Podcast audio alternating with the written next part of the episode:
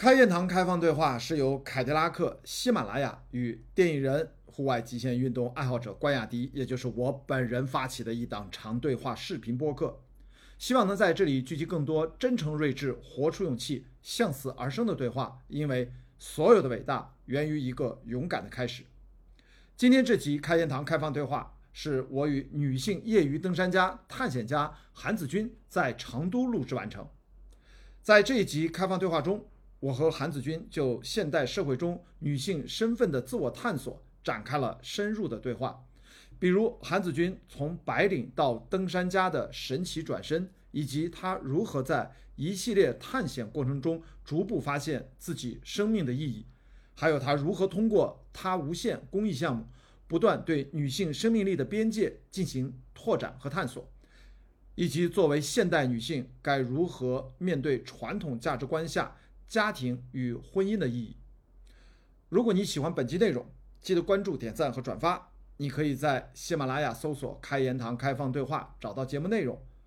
视频版内容也会在各大视频网站进行搜索收看。谢谢大家。好，谢谢呃呃，谢谢大家。现在收看收听的是。开言堂开放对话在成都的第三站，今天我们来到了成都啊，WinShare 啊 Books 这样的一个非常棒的书店。我们现场大概我看上去有两百多的观众。那么今天大家期待的，我知道不一定是冲着我来的，很多是冲着一位啊登山家啊登山女神韩子君。韩子君你好。啊，你好雅迪，呃，成都的朋友们大家好。然后我这么介绍你不过分吧？啊，虽然咱们很熟了，我觉得还是可能大家，我觉得哎，再问一下。咱们是之前知道韩子君的，咱们这次慕名而来的，咱们朋友们，呃不，千万不要克强，不要不要克，哇哇哇！你看，大家太太，呃，成都的朋友们举起手来啊，好，好，好我就当其他人都是冲我来的，好吧？其他人都是冲我来的。一会儿你能不能跟跟自己说一说，你自己是为什么会进入到登山？然后为什么你本来我看到知道你很多年前是在上班的，对，怎么就转型了？到底发生了什么事儿啊？呃，其实其实我我自己的登山经历特别，我觉得还挺有代表性的，就是一个素人的一个成长成长的过程。在我二零一三年的五月份开始登山，在那之前，我其实从呃零八年就开始呃做一些自驾旅行、背包客，然后之后就慢慢过渡到这个徒步。一开始的话，也是在上海的周边啊，江浙沪做一些没有海拔的这种。单日一天两天这样的徒步，慢慢的就好像升级打小怪兽，然后就过渡到了这种高海拔徒步，就是在一些三千到五千米的地方徒步，比如去了稻城亚丁走洛克线，啊阿里的冈仁波齐转山，然后雨崩啊这些普通的线路，呃一直到真正触动我去登山是在二零一二年的十月份，我去阿里转山。嗯，因为大家可能会知道，阿里的那个冈仁波齐，它的最高的卓玛拉垭口有五千六百米那么高。那在转山的全程过程中，我们当时有四个人。呃，只有我是全程没有任何高反，剩下三个小伙伴都是有不同程度的不舒适，所以当时我就突然觉得，哎，我好像有点天赋异禀，就是海拔的适应能力特别好。而且第二件事情让我就是突然对自己盲目的有了自信，就是在那之前其实我是不太运动的一个人，就每周可能有两次瑜伽就是最多了，就没有系统的锻炼。但是那一次我们。呃，用了一天的时间就把五十多公里全走完了。然后走完之后，当时是很崩溃，但是第二天活过来之后，我又发现自己好像还还还可以。然后就突然发现，好像自己天生的这个体力也挺好的，有点天生神力。所以就开始想去找一些更有挑战性的活动。所以就在网上搜索的时候，发现了登山。大家可能会很好奇，就是为什么你去从零八年就开始从事各种各样的这种。旅旅游也好，这种户外运动也好，其实当时做这些呃活动的最主要的原因就是解压。因为在那之前，我就一直是在外企工作，在呃一家五百强的美国公司，是华东区的这个销售啊，负责我们。呃，整个华东的大区的销售，然后呃，一年要背就溯源的前同事啊，对，一年要 背同类型的同事，对对，一年要背一个亿的销售指标，还要去开发经销商做渠道，还要去跟一些大的项目，所以压力非常大。但是美国公司很开心，就是我们是老板是提倡你所有的假期都要全部休掉，不鼓励加班的。虽然我们。呃，每年的假期和带薪假，我们有很长时间的带薪假。刚进公司的第一年，你就可以有十天的带薪假。嗯。然后随着你在公司的年限增加，你的带薪假会越来越多。所以我们那个时候是公司鼓励大家都去休假的。所以的话，我那个时候就会把所有的假期全部用掉。嗯。然后就是开始去旅行。是的。哎，我想问一下，你刚才说的那样的一个状态，用现在的词儿啊，是就看来当年也很卷，而且卷的还。老板说是让你去放假，其实精神压力更大。所以说，呃，不管是怎么样释放，当你我是知道你是登过几次珠峰的，还是南坡、北坡分别登顶啊，这个成就还是挺不挺不一般的。我好像从来没有问过你一个问题，我今天要当着这么多的啊两百多人要问你一下，八千米以上的空气到底闻上去是什么味道？你有闻过吗？真的八千米以上？呃，二零一七年我登珠峰的时候，登顶的时候，我就把那个氧气面罩拿下来了，因为通常我们七千五百米上就开始使用这个辅助的氧气嘛。是的。然后那一次登顶的时候，我就把氧气面罩拿下来了，我想感受一下这个地球上的最高点的那个是不是这个负氧离子含量会更高 啊？但当时最大的感受，呃，它没有味道，但是我内心的感受是，就它非常的新鲜。但是异常异常的寒冷，冷到你呼吸的时候，你会觉得就从鼻孔到嗓子眼这一块儿，你会觉得呼进去的空气，你觉得它是痛的，就非常的寒冷。对。所以说那个时候你是感知不到，在八千米以上，它的氧含量应该低于百分之二十五吧？呃，低于百分之三十。对。应该低于百分之三十，平原的百分之三十。是的，所以大家知知道，你那个时候你是感知还来不及感知哦，我为什么有点喘不上气了？你的第一感觉是冰冷的刺痛感，非常冷痛。哇，所以说大家要知道，就为什么要问这个问题？因为我们是业余的业余的登山家，不是那些可以无氧攀登八千米以上的那些野生的攀升家，野生的攀登家。全世界可能可以无氧去登八千米以上山峰的人。很少很少，少到真的可能几个手指就用过来都就就就已经够用了。所以呢，我们一般来说，呃，辅助氧气，有的时候可能有些人可能七千米以上就开始，有些人可以等到七千五啊。这个每个人的身体情况不一样，就有的人从六千多米就开始使用辅助氧辅助氧气。是的，好，原来八千米你是闻过最高处的空气的味道的。是的。因为我们为什么问这个问题？今天我们其实是有一个主题的，关于女性的。自我的一个探索，我觉得子君是我的很多身边的女性朋友当中，毫无疑问是在从身体啊的这种对自我的挑战到精神世界上的自我探索是走得非常远的。所以我不但是因为咱俩有很多交集啊，呃，二零没记错，二零一六年咱俩是在登那个尼泊尔的阿玛戴布拉啊，那叫阿玛戴布拉姆啊，是一个六千八百多米的一个技术性山峰。是的。然后我们俩在那儿都在那儿攀登，我们是在那儿偶遇的，在大本营偶遇的，所以我们在那儿光。等他们修路大概就等了两周左右，对。然后他是非常心急的，然后一看路修的差不多，你就带着你的向导夏尔巴就已经冲上去了。对。我当然是晚出发了几天嘛。那你自己其实呃，在我知道你一个最重要的一个经历，其实倒不是咱俩那次，咱俩那次对你来说是一个并不太难的一座山，但是在珠峰大本营，那是哪一年？你是经历了尼泊尔最重要的那次地震，你是人在现场。嗯就是我，我经常说我自己，我不仅仅是一个有故事的人，还是一个有事故的人。对，经历过真正的生死啊，跟大家这个先简单分享一下，这是跟后面你的自我探索，我觉得好像还有很重要的一个关联的这样的一个关系。没错，呃，其实我去过珠峰，总共去过三次，第一次是在二零一五年，嗯，当时是选择从尼泊尔那一侧攀登。南坡对南坡对大家知道，就是珠穆朗玛峰是位于中国和尼泊尔的边界，是两个国家的界峰。所以通常攀登的话，我们会选两个方向上，一个是北坡，就是从中国的西藏一侧；另外一侧呢，就是从尼泊尔从南坡来攀登。所以一五年我第一次去的时候，选择从尼泊尔攀登，但是当时特别的不幸，就是。呃，我刚刚到珠峰大本营，才待了一个星期，还没有开始正式的攀登。因为珠峰大本营的海拔已经有五千四百米了，我们到那儿第一周就是要做海拔的适应，在大本营调整，所以我们还没有开始正式的攀登。就在二零一五年的四月二十五号，尼泊尔发生了。八点一级的地地震，我不知道大家有没有印象，因为当时后来我回国的时候，我的朋友跟我说：“哎，子君你红了，你知道吗？那几天电视上二十四小时天天在滚动韩子君，什么等待救援，不拉不拉的。”然后我说：“好吧，对。”所以那一次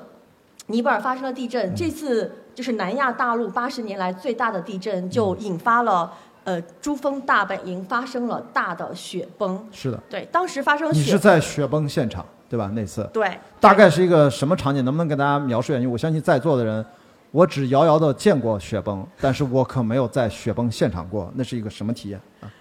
特别像一个知乎问题身在雪崩当中是个什么体验？来回答一下知乎问题啊！对这个我在知乎上、知乎上有一篇文章，哦，你还真回答了，对，啊就是真的有这个问题啊！对，大家可以去 知乎上搜我的名字，搜这篇文章，就是对面对雪崩你经历了什么？啊对，呃，这是一个特别糟糕的体验。对，呃，因为当时发生地震的时候是尼泊尔当地时间差不多快要十二点，就十一点五十几分，是快要吃午饭的时间。所以当时我跟我的队友，我们都在有一个大的帐篷里面，因为我们比如说我们在珠峰大本营的话，它会有大大小小的大大帐篷小小的帐篷，对对对不同的登山队对有不同的阵地，对啊，而且不同的帐篷有不同的作用，比如说小帐篷是我们睡觉的、住宿的自己的帐篷，那有的那种大的帐篷可能就白天我们日常活动、休息，啊、还有吃饭的地方。所以当时我们就在那个吃饭的帐篷里面。呃，一开始的话，我就是真的看到地动山摇，就是看到这个地面大概可能有二三十度的角度在晃动。当时我并没有想到是地震，因为作为一个出生在啊、江南的一个嗯女生，我就从小到大呃，就是、江苏人是吧？对，江苏人，我从来没有遇到过地震，即使是汶川地震那一次，甚至连泰国都有震感，但那一次因为我刚好所在的地方，我就完全没有感受到那一次地震。嗯，对我从来没有经历过地震，所以当时我不觉得是地震，我觉得可能是冰崩，因为珠峰大本营它是建立在一个一公里长的狭长的冰川之上的。你每天晚上啊，因为我是在那儿住过几晚上的，你都能听到嘎嘎嘎嘎崩裂的冰崩，哎，一直在响，所以你晚上睡觉它是有伴奏的。它是二十四小时不间断，到了晚上，因为人际大家都睡觉了，很安静哎，所以那个声音会非常非常的明显，所以你就以为是在一次大的冰崩，并没有想过是地震，所以当时还抱着看热闹的心态，嗯就跟我的队友冲出冲出帐篷，我们去看发生了什么事儿。当时跟我一起冲出去看看热闹的那个吃瓜群众，有一个是来自日本的一个小姐姐，当时我就拉着她的手，我说我说哎 Tomo，我说这是不是地震？因为我觉得是不是地震这个。地震来自地震之国的这个日本的朋友应该会最了解，然后他就握着我的手说：“嗯，是地震，earthquake。”然后我说：“啊。”然后当时就是他刚回答我说是地震的时候，这个时候我们就看到整个的天空真的是遮天蔽日，就是从两从山峰，就是当时是有一个叫做 Pomori 的七千多米的山嗯的上面的大量的冰川和雪就被摇下来了，整个天空都变成了白色。所以当时就是出于人的本能，就是求生的本能，你根本没有时间去细想我要去哪里躲着或者怎么样。然后我跟 Tomo 我们俩就手拉手的往这个雪崩相反的方向跑，但是就是。只跑了两三步，就感觉有人在你后背上重重的推了一下，然后在那之后发生了什么事儿，我其实不是特别记得，但是我只记得我当时身体的感受是，一个是全身都很疼，就是呃有其实冲击波，应该是冲击波吧？就是有很多这种大大大小小的，可能是石头或者是雪块儿、冰块儿什么的，就砸在我的后背上，噼里啪啦的像下雨一样，整个后背都巨疼无比。然后第二个是，我觉得比疼痛更可怕的是窒息感，就是无论我怎么用力的呼吸，我都觉得我快要憋死了，就好像一个瘪了的气球一样的感觉。就当我觉得我可能可能再过两三秒钟，我觉得我就要支撑不住，我感觉那时候我可能都有点游离的时候，就一切就突然就戛然而戛然而止。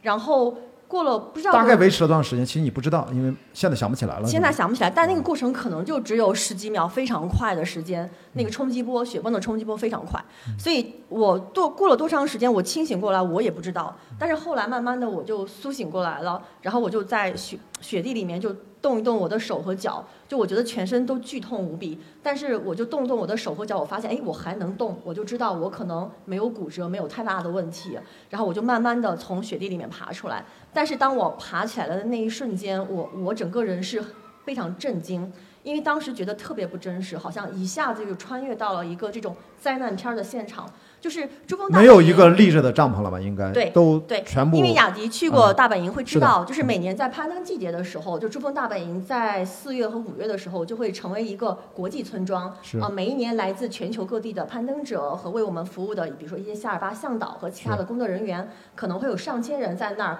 迅速的形成了一个好像一个快闪的村庄一样。对啊、就是帐篷村庄。但是在经历了那短短的可能十几秒、几分钟之后，嗯所有的一切帐篷全部是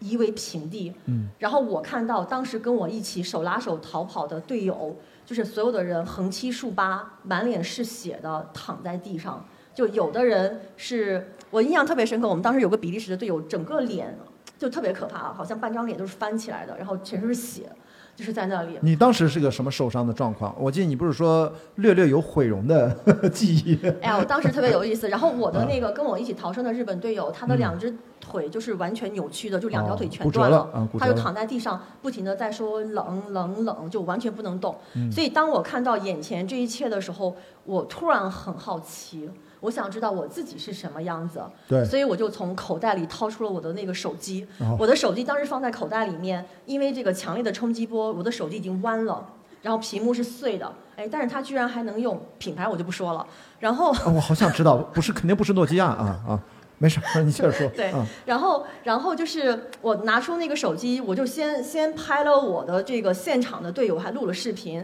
因为当时，然后自拍了没有吧？你就说自拍了没有？然后我就开始自拍了你。看，大家记住了啊，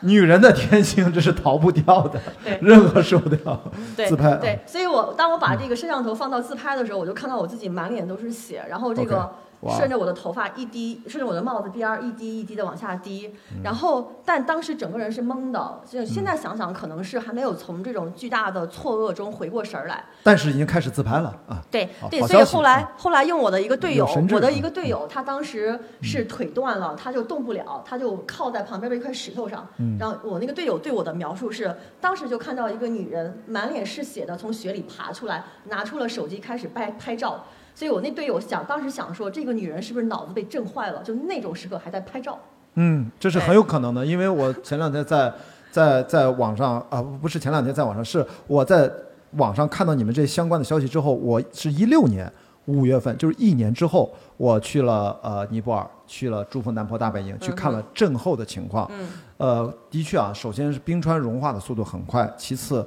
呃，一片惨象，因为我们一年后它已经修整了很多，但是在呃加德满都依然能看到，因为整个尼泊尔都在地震嘛，对。很惨，就是那个还是震后援建的速度也很慢，对，很多倒塌的一古些建筑物都已经没有了。对对对，还是的。原样。所以我是在一六年的五月份，就是他那次地震之后十二个月一，年后，一年后我去参加珠峰马拉松，所以我们首先要花十天从卢卡拉徒步十天上去，然后从那儿还要跑个马拉松，这个神经病嘛啊、嗯。啊，跑回南池巴扎啊，海拔三千八的地方，所以我我我这我就非常清楚，如果你在那个地方受伤了。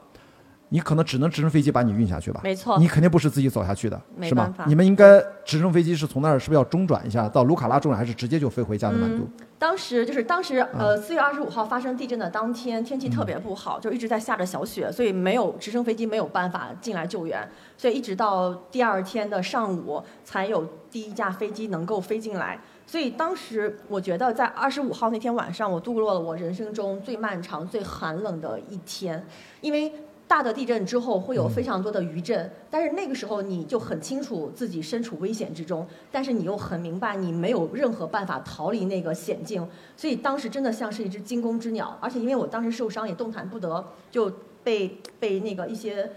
救援了以后，就躺在一个安置在一个帐篷里面，临时把我收留了起来，我就躺在睡袋上。所以每一次余震来袭的时候，我我的身体的我的整个身体背部就能感受到这个地震。的这个震动，嗯然后我就那个时候我就会特别紧张，把耳朵竖起来，就是我要在听有哪个地方会发生这个冰崩，因为会被摇下来。然后我就根据这个声音和这个声音的大小，我来判断我是否需要爬起来求生。就是那个将近有。可能有将近有二十个小时，整个人完全就是惊弓之鸟的状态。嗯而且那天晚上，因为当时发生雪崩的时候很狼狈，衣服、鞋子什么都丢了。然后我真的就是在废墟上捡来的一些衣服，非常不合身、乱七八糟的，也不够保暖。然后晚上我就记得我跟我的三个另另外两个队友，我们三个人从地捡了一个很薄的睡袋，把脚套在里面，但是真的全身像冰块儿一样，是我人生中度过的最寒冷、最漫长的一个晚上。所以在那种情况，大家知道那次尼泊尔地震，呃，伤亡非常惨重，非常惨重。对，子君应该是终于是下车到了医院，才算是知道自己安全问题基本上啊，大概是能够赶紧进入到啊救护和治疗阶段了。然后你是多久回的国那次？呃，就是我再插一下，就是这次地震总共是造成大本营有十九个人遇难，然后我在的那个队伍刚好处在这个风暴的中心，就是我有共有五个队友遇难，然后我自己也是受伤啊，坐着支援飞机被救回来。呃，但是我们在加德满都，现在加德满都三天才回到的中国。哦，所以说在那个地方有没有医生告诉你，你大概身体的损伤的程度，会有一个简单的一个呃一个通报，还是严重吗？就还好是吗？嗯，当时在加德满都就是做了简单的一个检查，嗯，然后加德满都因为它当时首先这个医疗条件比较落后，第二个是因为地震之后对它的各种措施，对它的各种设施的摧毁很严重，所以我当时在加德满都虽然是做了这个。呃，做了一个 X 光，我专门检查做了 X 光，然后那个医生就很开心的告诉我说，You are lucky，你很幸运，你的脸上没有骨折哦，因为通常人的脸，如果是我是当时我是脸拍在地上的，就是类似一个 O R Z 那个姿势拍在地上的脸，就着陆姿势很不好，所以我脸上是受了伤，就是我当时额头上有一个八厘米的外伤，鼻梁呃就是鼻梁骨折是回国才发现的，然后手也骨折，所以当时在尼泊尔只发现了我有一个外伤，所以他们帮我处理了外伤，就是当时因为。条件很很很差，所以我当时被被缝的时候，被按在一个铁皮的床上，当时的感觉自己就像是案子上的一块一块猪肉，就是按在上面也没有打麻药，直接就缝了头。所以当那个医生给我缝的时候，结束之后我问他是不是八针，他说你怎么知道？我说这个就跟缝衣服一样，你戳一针拉起来，一针结束再戳第二针，所以我就是数完了八针。好吧，反正大家听明白了，就子君其实回国之后有了一个光明正大的理由去做了整容。可以这么说吗？这这是外科手术，面部外科手术等于是整容，所以你的恢复期是不是也也是挺长的？得半年才能全部恢复。呃，大半年。当时在尼泊尔就只是发现了外伤，那回到国内就陆续检查出来右手肘的骨折，然后鼻梁的骨折。天哪！所以是用了。呃，从五月份开始，一直到五月份，用了五个月的时间来做康复。嗯，嗯，做康复的时候，其实我觉得这个手的身体的康复的疼痛，你可以去忍受，然后每周去三次的这个康复。做医院去康复，然后当时因为手是带了一个支架，就是养了一个月之后，它就变成了一个九十度。当你把这个支架拆开的时候，你的手是没有办法伸直的，所以当时就是真的是硬拉硬扯，慢慢慢慢的让它伸直，所以每一次都是撕心裂肺的疼痛。当时就支撑我去做康复最大的一个力量就是。我跟自己说，我一定要重新再回到珠峰，因为为了去攀登珠峰，我用了两年的时间去准备，然后在那期间，从五千米、六千米、七千米、八千米去爬了好几座山峰，去积累经验，然后去上一些攀岩啊、一些攀冰的课程，去积累自己的这个技术的技能，同时也努力的存了些钱，存够了这个五六十万啊，登一次珠峰还是挺贵的，不是不是一个小小数目，然后又心心念念的去做这样。怀抱心心怀欢喜的去做这件事儿，但是他才刚开始一个星期就以一种这种我觉得很戏剧化的事情结结结束了，是，所以我还挺不能接受的，所以我跟自己说一定要给自己一次机会，让自己去试一下我是不是真的准备好了，我的能力真不真是不是真的能够去完成珠峰这件事儿，所以这个是支撑我去做康复、忍受所有痛苦的一个最大的动力。所以这种事情。突发来的灾难吧，然后你身处其中，并没有让你变得，呃，退却，要继续去攀登珠峰，对吧？然后这个事情，你内心对你到底是一个什么样的影响？因为我总觉得这个事情还是挺重要的一个节点。没错，呃，但其实这个这是一个这是一个过程，不是说我一直都像都是那么当然。坚定的，因为我相信这个应该是有精神创伤的，理论上啊是应该看一些心理医生啊，做一些求助啊，或者说怎么去疏解当时那个状况。我其实我其实回国的一个星期之后，我就去做了去看了心理医生，去做了那个灾后的心理干预。嗯，但是当时去看完心理医生的状态，对我的这个鉴定的结果还不错，就是没有什么大的影响。但是他还是鉴定我未来的两到三年中不要再去登山了。对，我记得当时那个心理医生很有意思，就是他在听我讲完我。呃，登珠峰就是死里逃生的经历。在登珠峰之前，我其实还有两次登山和攀冰的时候，也是与死神擦肩而过。听完我的这三次经历之后，那个我觉得我是把心理医生看出了心理疾病。他非常不解，他就是一直说，说我完全不能理解你们这些人为什么会选择这样的人生。我觉得你是一个和死亡跳舞的人，不断在去试探死亡。最后发现是心理医生在。在在，他很疑惑，对，把你当成了心理医生啊！但是我相信在座的朋友也也会有疑惑的。我们问一下咱咱们现场的朋友多少？咱们在成都嘛？是不是应该都去过山里面去徒步啊？做过简单的什么四姑娘山、大峰的那种攀登，或者说相关轻徒步，咱们有多少？咱们有这个徒步习惯的，在成都还行。你看哦，前后都有二三十个，肯定是有了。我觉得这个比例，我觉得应该挺高的，在在成都是一个山地资源非常丰富的地方。嗯，那你自己经历了这些，你自己真正的那个渐进的变化是怎么发生的？最后这个生死的，就算怎么说，你跟珠峰也有了过命的交情，啊，是怎么转变？说你是下一次是一六年还是一七年去登的一六年，第二年，第二年就第二年我又去了，对，？OK，所以说你的几次登珠峰的经历，等于其实一五年是一个开始，前面准备了很长时间。两年的时间，对，两年的嗯时间。那你是怎么就决定第二年马上去？这个心理建设，这个坎儿是怎么迈过去的？嗯，其实可能再要故事再往回一点啊，就是嗯其实当时呃回到国内之后，对我来说可能身体的疼痛都不是最大的，嗯对我来说我是没有。有我有有几个月的时间，我没有办法接受自己新的脸。就是我在做了鼻子的手术之后，因为术后的这个嗯疤痕的收缩，导致我的鼻子整个面部，包括现在也是整个骨骼是跟以哦前有比较大的变化。我并不认识变脸之前的韩思君，我认识变脸之后总之，的韩思俊。总之就是我觉得就是变得不好看了。对于一个处女座的哦，是吗？对对哦，我我以为刚才说整容，我觉得是原来往好看了变，原来是不好看了。对对对好吧，这更美丽的子君只能在大家在她自己的记忆当中了对啊。，当时但是我就觉得，对于一个处女座的女生来说是没有办法接受的。就是我有很长时间我是不敢照镜子的，我没有办法接受自己的现在的这个样子。哦天哪对！对哦，所以所以那个时间那个时间，我觉得整个人是特别苦闷的。但是而且呃，而且就是你准备了两年的事情没有做完，又花了那么多的钱，而且身边很多朋友对此是很不解的，就是你花钱去。做一件那么危险的事情，很多人是不太理解的，包括我的家人，他们其实也还是虽然让我去登珠峰了，但其实还是有一些不解的。嗯但是那个时候，我觉得，嗯，就是经过了一段时间吧，我觉得，就是我觉得我想通了几件事情。第一个就是，首先无论是怎样，你首先要接纳你自己，无论是我的面貌的改变，还是我额头上啊现在依然有的这个八厘米的疤痕，嗯这个都是我过往的经历带给我的。是不是就那八针？就那个对我现在是吧还有一？个就是那八针缝在那儿，对吧？撩开头发可以看到对嗯就是就是无论无论你现在是什么样子，都是过往的经历，让你造就了现在的你。嗯第一个，你要接受现在自己，无论是什么样的；第二个，只有你能够正确的接纳自己，啊、认识了自己，你才能更好的去接纳整个世界。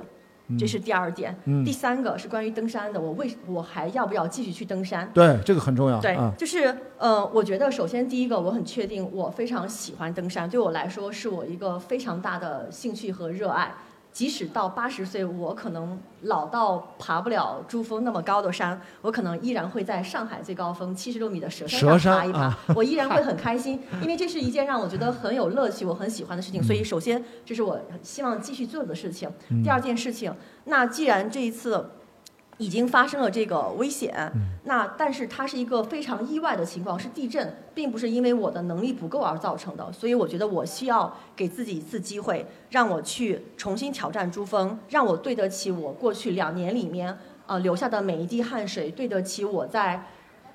康复的过程中经历的所有的疼痛，所以我觉得这几点是让我坚定了我还想再去爬珠峰。嗯，是的，因为我跟子君认识，应该就是在他这次珠之后，呃磨难之后，对在他的啊变变脸之后，嗯 然后我们在很多的越野跑的比赛上，然后他也经常做志愿者，经常做是吧高海拔赛事的对那种叫什么？就是呃，应该是志愿者吧？我们成很多人上不去，对吧？对，我们在上面，嗯我们在这个四川有一个特别有名的越野跑比赛，叫这个 UTMS 环四姑娘山，大家有没有听过？对越野跑比赛，嗯呃，越野跑比赛那个比赛做到今年应该是第五届还是第六届了？嗯我是。就是我在的那一年是唯一的一届，我们真正的跑到大峰顶上，在大峰顶打卡，就是我我在海拔五千多米等大家上来打卡那一次，就是我们做了这么多年，唯一有一次能够在大峰顶上打卡，就是我在的那一次。是的，所以说后面就再也找不到人上去了。对，嗯，因为有些户外的摄影师啊，比如我记得 Rocker 王震，对吧？他也去很高的海拔给大家拍一些最漂亮的照片，其实都真的是出自于对大自然的热爱。热爱所以今天啊，就是因为我自己参加越野跑非常多，在全世界过去啊几年内吧，几十个国家都去过啊一些呃一些比较有难度的比赛。呃，我今天就是大家我看没想到来这么多人，所以我只是跟出版社要了一百本书在那儿，然后咱们一会儿退场的朋友，如果对越野跑感兴趣的，呃，这本书是几年前啊，是我身边的一帮朋友的跑步的故事集，当然我也我的故事也在里面，只是截止于二零一六年之前的一些故事。如果大家感兴趣的话，我们临走。我们就我等于签好名了，就送给大家。但是可能有些人拿不到，呃，因为没想到来今天来的人超出我们的预想，没有关系，好吧？就是给大家一个小小的一个留念。呃，因为越野跑和我们的登山运动它是完全是相关联的，然后基本上都是在山地上的高海拔的这样的一个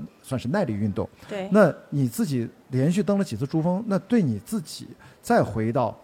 呃，你定居在上海，再回到上海的生活。对你的生活到底又发生了什么样的真正的改变呢？跟你在登珠峰之前？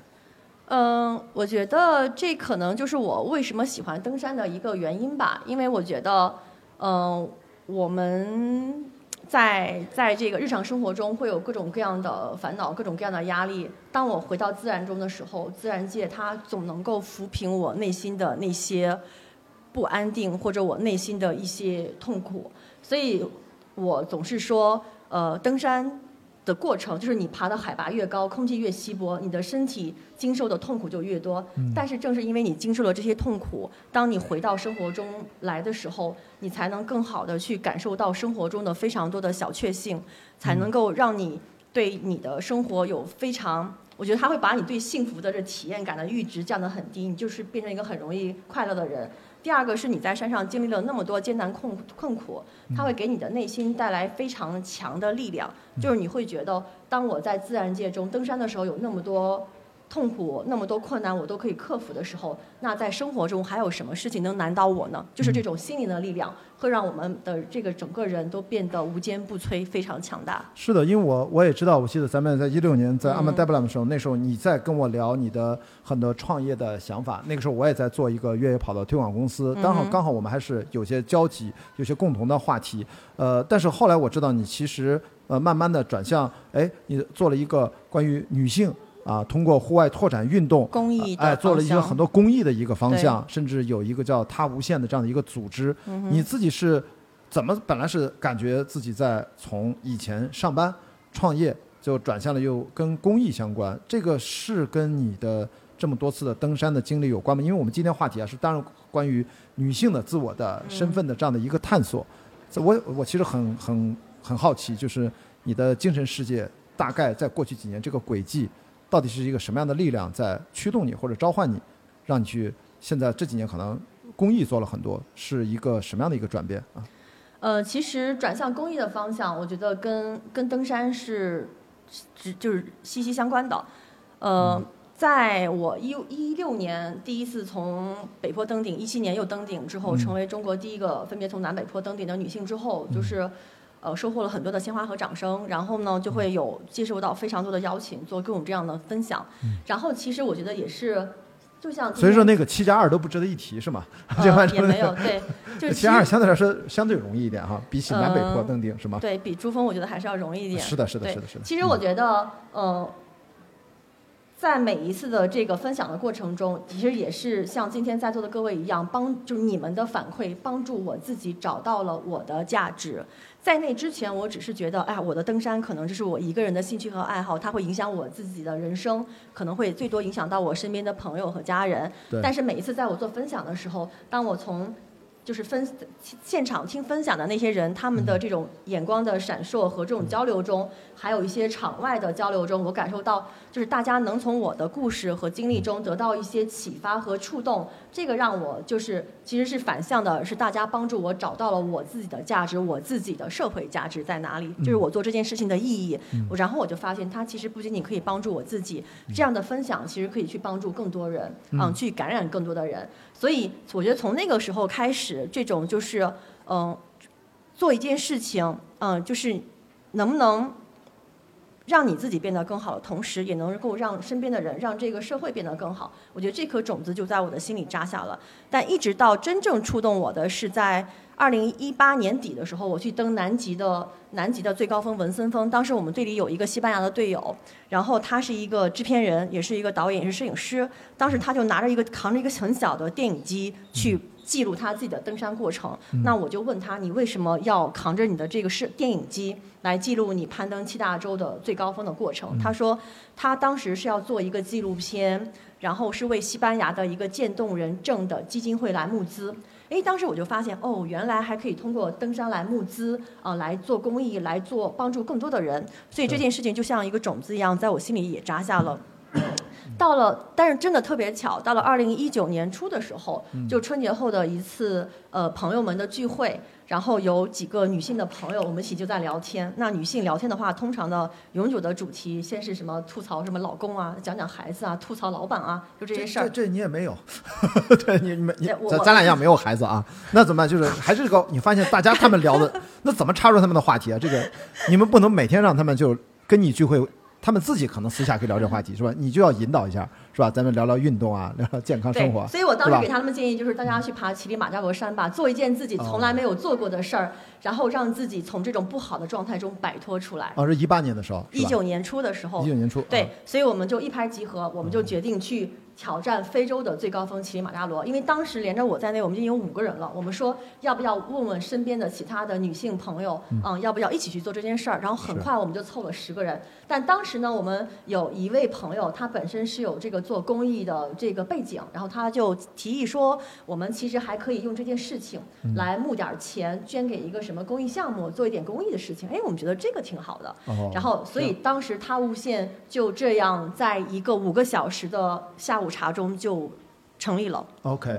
等于是喝下午茶，聊出来了这件事情。不聊老公，不吐槽老公，呃，这不聊孩子，同时聊出点公益啊。对。然后这就变成了一个呃什么，完全针对呃让呃女性到户外啊督促他们，或者叫组织他们到户外去户外运动，然后把它变成一个公益项的。这样的一个小小的一个组织吧，可以这么说。其实，呃，其实他物线的话，它整个的这个是，我觉得它为什么让我会觉得这件事情有意思，而且自己是全职在里面做的原因。首先，第一个，我觉得，呃，有很多的城市城市的女性，其实很多参加我们都是职场女性，但是全职妈妈也很多。就是其实女性。她在社会中承担着比男性更多的角色。那在家里面的话，她是一个母亲，是那也是在父母面前你是她的女儿。那你是一个妻子，在职场中你可能是一个女性的员工，也可能是一个领女性的领导者。但是在我们承担着那么多角色的时候，我们却往往忘记了我自己是谁。嗯嗯，所以我们觉得我们需要给女性一个这样的空间，帮助大家，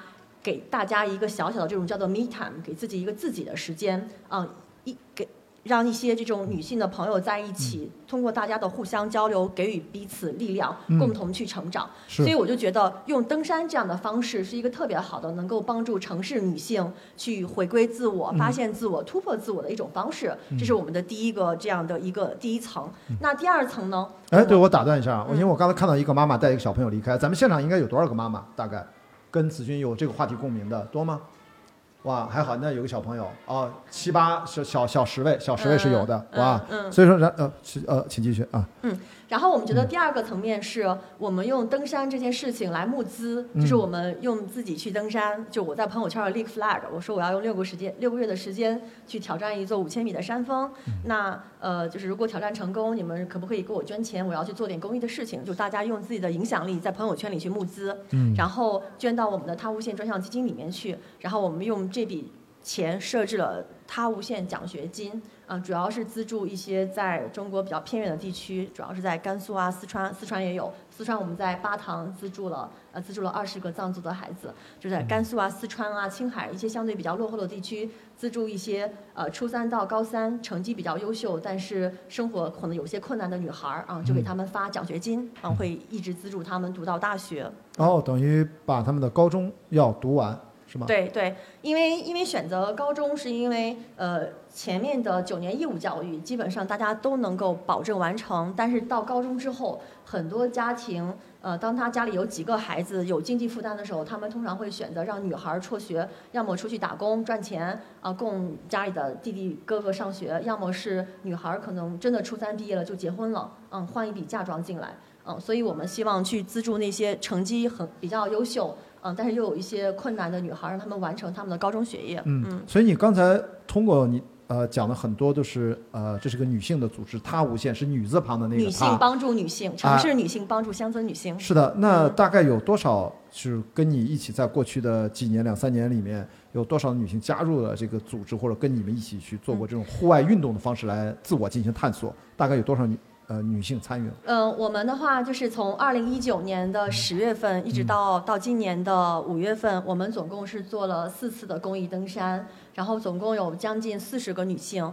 就是完全是小白。其实，在加入他物线之前，他们可能连人生中的一公里的步都没有跑过。我们大家每次都需要用五到六个月的时间，从零开始训练大家，因为登山毕竟是一个有挑战、有风险的运动啊。我们希望大家在保证安全的前提下，尽量的去体验登山的快乐。所以我们就会用四五到六个月的时间来准备，从体能的训练到登山相关知识的学习，甚至连如何选择一个合适的装备，这些都会给大家进行系统的这个呃培训。嗯，所以每个人都要用四到五个月时间来学习。那总共有四十个女性跟随我们攀登了中国和境外的啊、四座五千米到六千米的高峰。这四次攀登，我们总共是募集到了两百万的人民币，目前是资助了三百二十个女生，分布在四川和甘肃，既有汉族的女孩，也有藏族的女孩儿。嗯，是的，哎，我看到一个小朋友就举起手来啊，没没事儿啊，拉拉袖子。呃，这其实原来发现是在拉拉袖子，没有关系啊。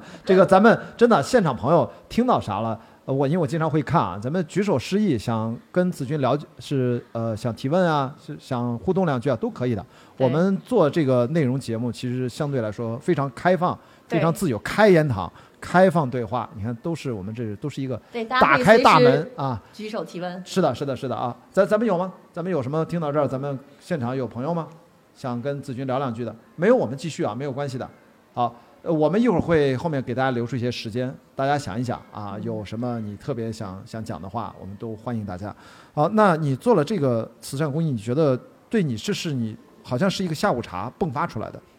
在过做的过程当中，你是什么感受？你是发现这是你这两年，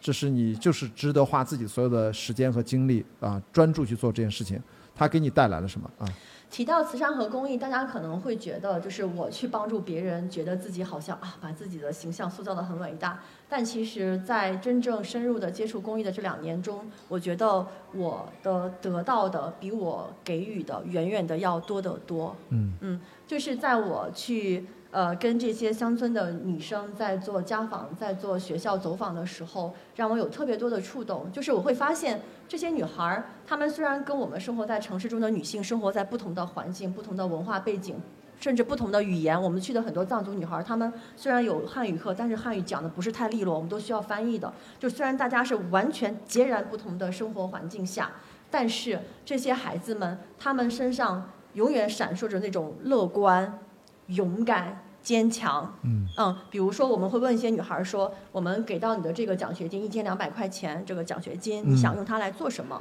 嗯啊、有的女孩儿就说：“我想把这个钱存起来，留着我以后上大学用。嗯，呃你说是一千两百块钱是吧？对”对对，一千二对哦，对，算是他呃就够他上一学期还是算？是算是他就是对他生活的一些补充吧就是这样的，对一些嗯书本费啊，什么书生活他最。后他是自己怎么说？想怎么用这个一千两百块钱？他就说我要把这个钱存起来，留着我自己上大学用。然后当我们在访谈很多女孩，你有什么理想？你以后想做什么工作的时候，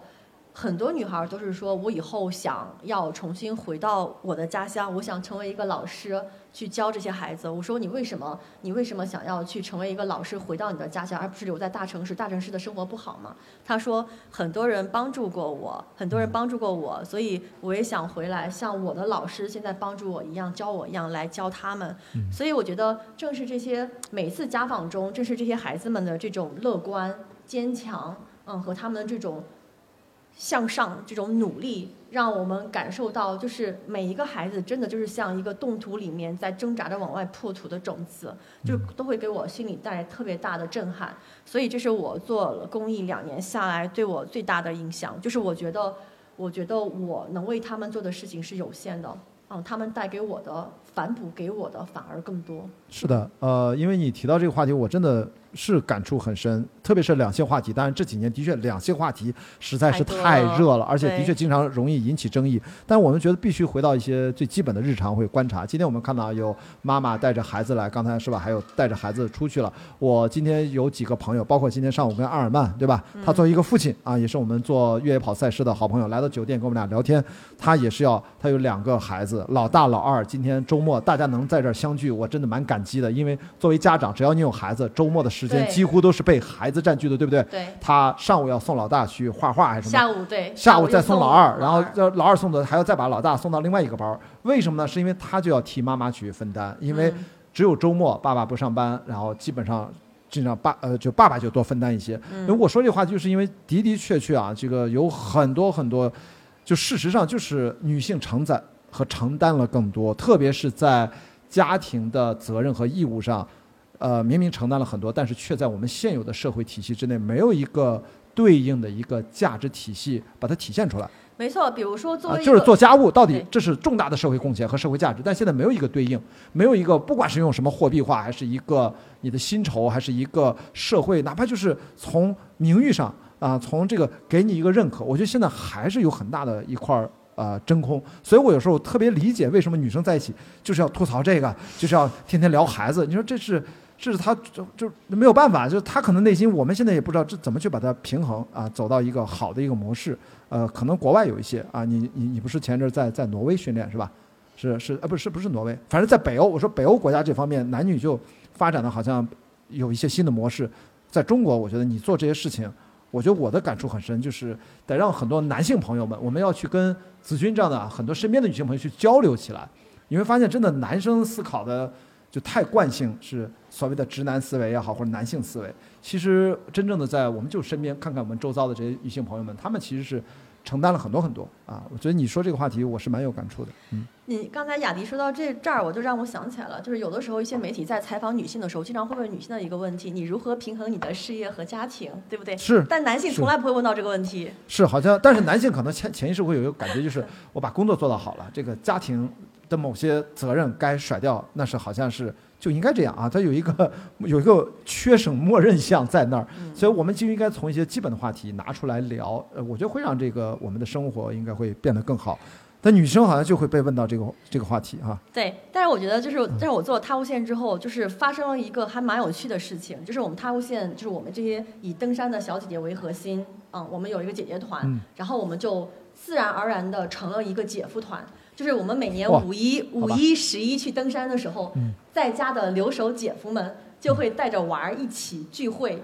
特别是我们冲顶的那一天，他们其实也很紧张，他们就会几个爸爸哦。一起带着娃儿，带着吃喝聚在谁家里或者一个地方啊，等着我们这个登顶的消息，就自然而然成了一个这个姐夫后援团。嗯然后呢，这个姐夫团也慢慢的开始加入了我们的周末的跑步和徒步，嗯加入了我们的运动。就是我们通过这个妈妈的改变，把整个家庭的氛围啊，孩子也跟着我们一起运动，老公也跟着我们一起运动，然后也拓展了他们的社交圈，认识了一些啊。有相同背景、有相同志趣爱好的这个爸爸们，当然了，爸爸们在一起也会吐槽我们，嗯因为因为我们那个姐夫就说，感觉我们是一个邪教，就是叫做抛夫弃子教，对，哦天哪！好吧，这个咱不要不要经常说什么教，容易变得敏感。然后，但是至少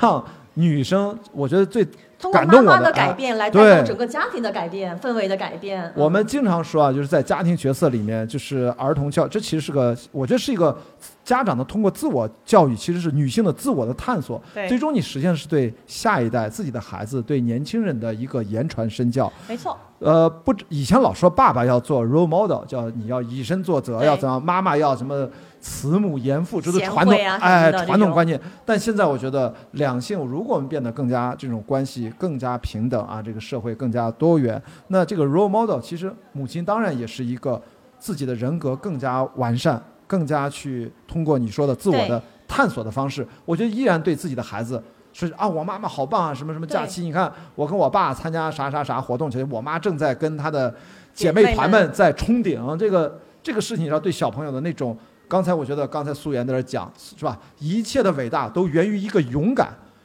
真的，我我我自己最一直跑越野跑，可能子君经常听到我说了很多很多遍关于就是跑出勇气，就是要关于勇气。它真的不是从天而降的，它也它是你内心要在你的从小的生活环境当中，它是慢慢的生长出来的。所以我觉得子君可能也需要被激发。一是启发、激发，但今天我们在座两百多位朋友，我们不知道，或许在他未来的人生的呃下半场，不知道啊，剩余的时光当中，突然某一天，你的某一句话可能就激发了他，他可能就寻找了自己探索自己精神的边界的那种行动起来了。所以我说，这种勇气，我们刚才说，所有的伟大源自一个勇敢。它真的是需要从你生活的一个很细小的东西，你去尽量打开自己的知觉去感受它，然后你去寻找自己内心真正的热爱。所以我觉得子君他实际上是至少听上去是三百多个女生受到了资助，但是我听上去可能她有四十多位小姐姐们，不管她是单身还是妈妈，还是有家庭还是男朋友，实际上她改变了自己，她影响了她身边的人，她把自己变成了一个，我觉得是一个越来越完善的一个 role model。对，不要再只是觉得好像是不是男性在扮演什么家庭的这个这个父亲就当然也很重要，非常重要。我们千万不是说彼此对立，我觉得是同等的重要。不用以传统的刻板印象去如何去发展，这是子君反正给给我很大的一个一个新的新的感受吧。因为我身边是很多女呃很多精彩的生活方式都非常精彩的呃女性朋友，但我觉得子君是非常有代表性的。所以你现在这个事情已经算是怎么说呢？这个圈子是不是你们的这个不要说什么教啊？就这这个势力是不是在 变得强大起来啊？影响力在逐渐的扩大，是吗？对我们其实还是就是公益的属性嘛，对，有一支专项基金，嗯所以就没有做特别多的这种可能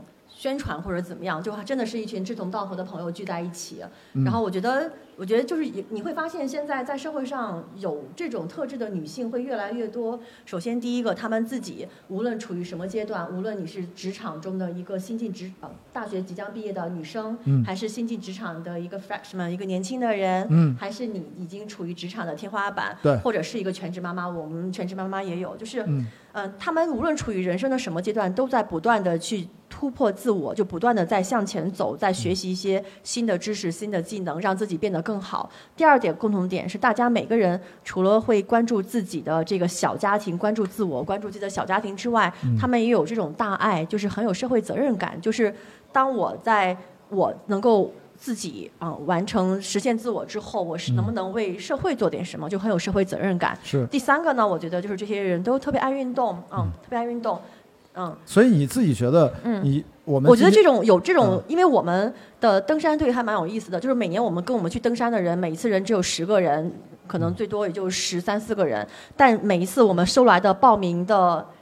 报名的函，啊，嗯报名的表嗯。会有上百份，所以当我在认真的看每个人填自己的经历，你为什么要来登山，为什么要来做用登山来做公益的时候，其实就等于是我在跟